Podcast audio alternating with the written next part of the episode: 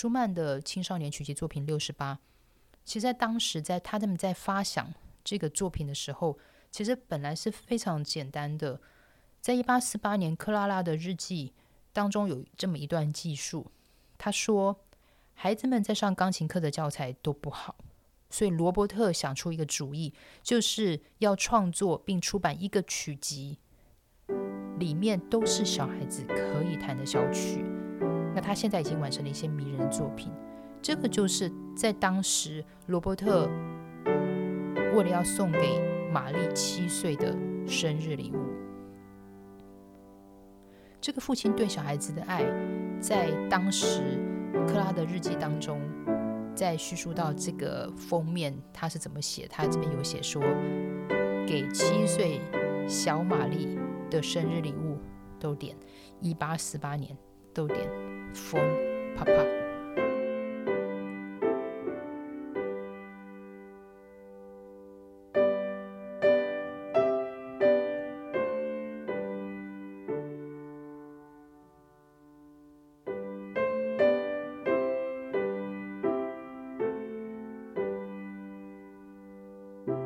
我那时候看到说，哇，风啪啪，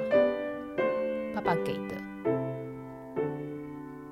觉得好美哦。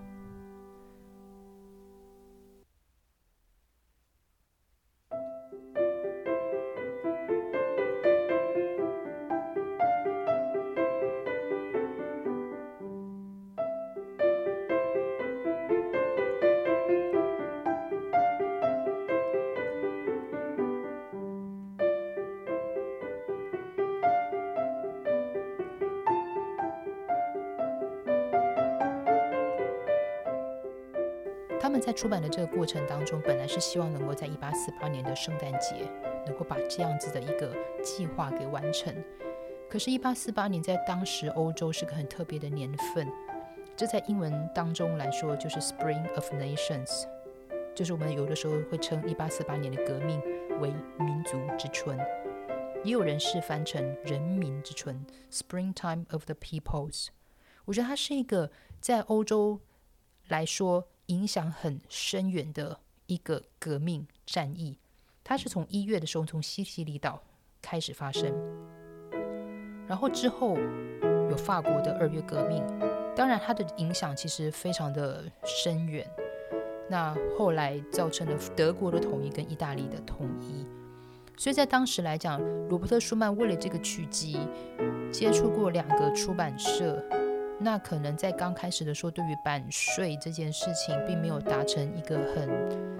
第一次就能够达成共识，是因为在当时，我相信战争应该多少会有影响到一些经济上面的一个流通，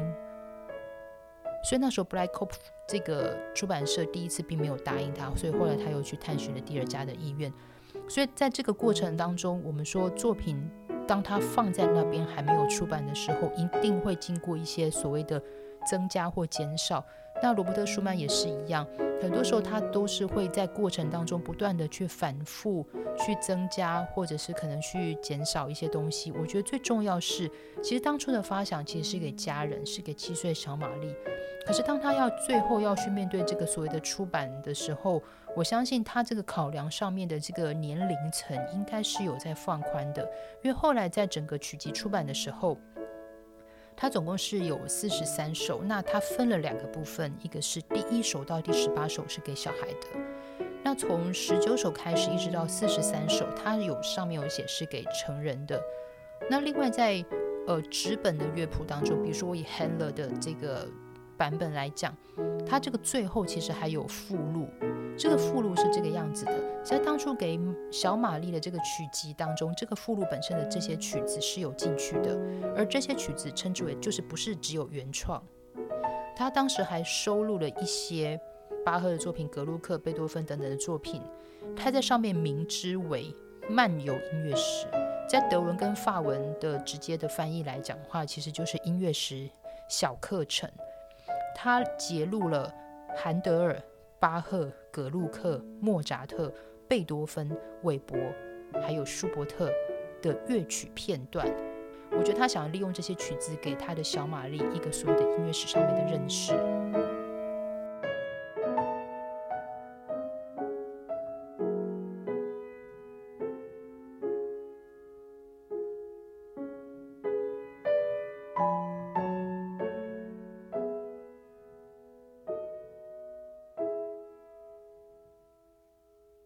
那个时候是一个歌剧的年代。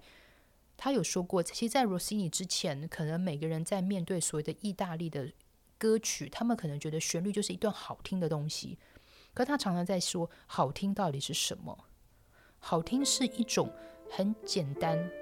但是它本身来说，应该是跟心灵跟精神上面的层面是有关系的那个美感。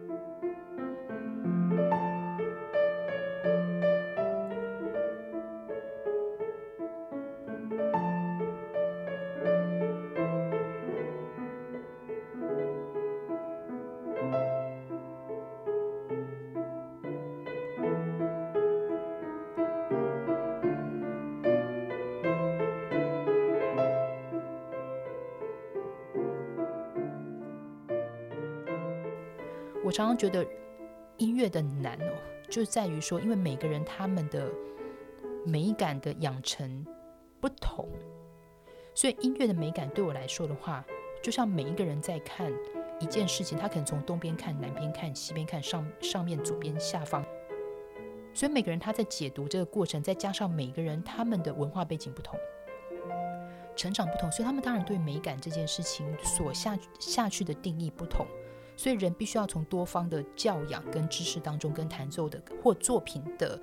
认知，去丰富我们自己本身的学养，并且知道，因为因为很浩瀚，所以要很小心谨慎，在面对我们的每个成长的过程，或者是说面对我们的学生的成长的过程。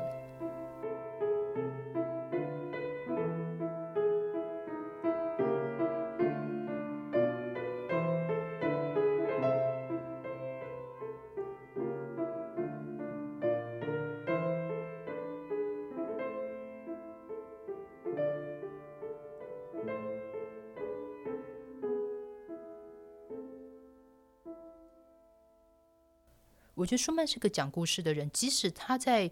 创作这个后面的这些过程，就是给成人、给长大的人，我相信文学故事这件事情还是很重要的。所以，所以他有一个是以《天方夜谭》来当做取名，另外其中还有一从名用》。迷娘。那我们知道迷娘其实这样子的一个角色是从歌德的一本剧作里面出来的。那舒伯特也用它写了一些歌曲。那舒曼也是，所以舒曼也在这当中，或许我们大家可以听听看，他用钢琴来讲述这个这个女主角的时候，他是大概用什么样子的一个旋律去做的。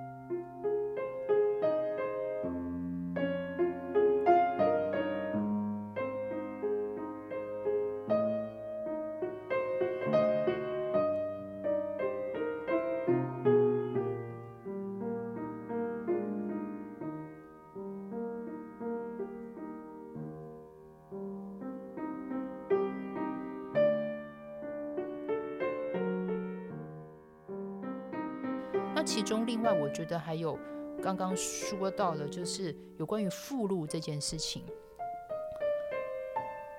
我以 Handler 的版本乐曲的版本来讲，它除了前面的一到十八、十九到四十三这两个部分完了之后，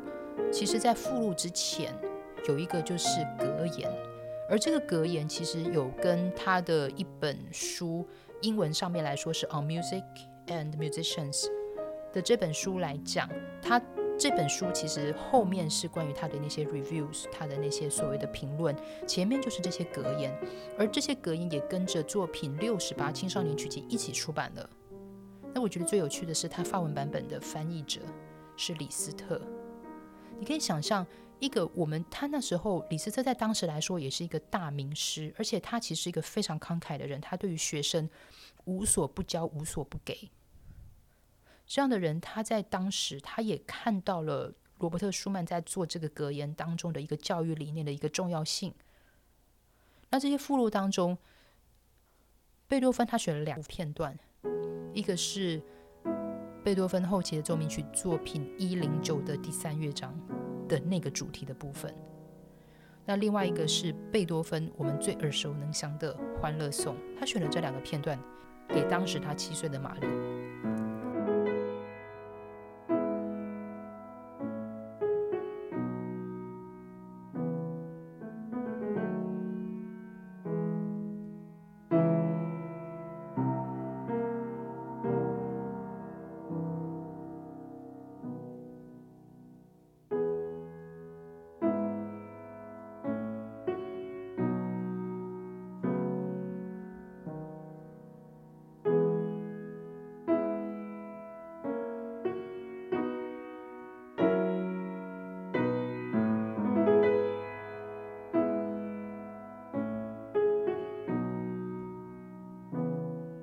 另外一个就是韦伯，韦伯从《魔弹射手》当中所选出来的《醉酒之歌》，那另外一个是舒伯特的《兰德勒舞曲》。其实舒伯特在当时也写了蛮多的这种像舞曲类的，所以如果我就曲种当中做一个概括的一个整理的话，我真的觉得罗伯特舒曼光就他在漫游音乐史的这一块来讲的话。我觉得歌剧可见对他来说是非常重要的，因为在这些节录当中就有《唐乔望尼》跟《魔弹射手》两部歌剧。那另外来讲的话，我觉得贝多芬他有从奏鸣曲出来，还有跟从交响曲出来的片段，所以可见这些东西还是很重要。所以我们常说有一些重要的观点，它并没有随着时间当中而去抹灭了它的这个所谓的价值。我稍微念一小段，就是他在格言的一些截取。培养耳朵是件至关重要的事情，早点努力去区分数种音色或调性，去发现它们的本身的特质。例如，玻璃、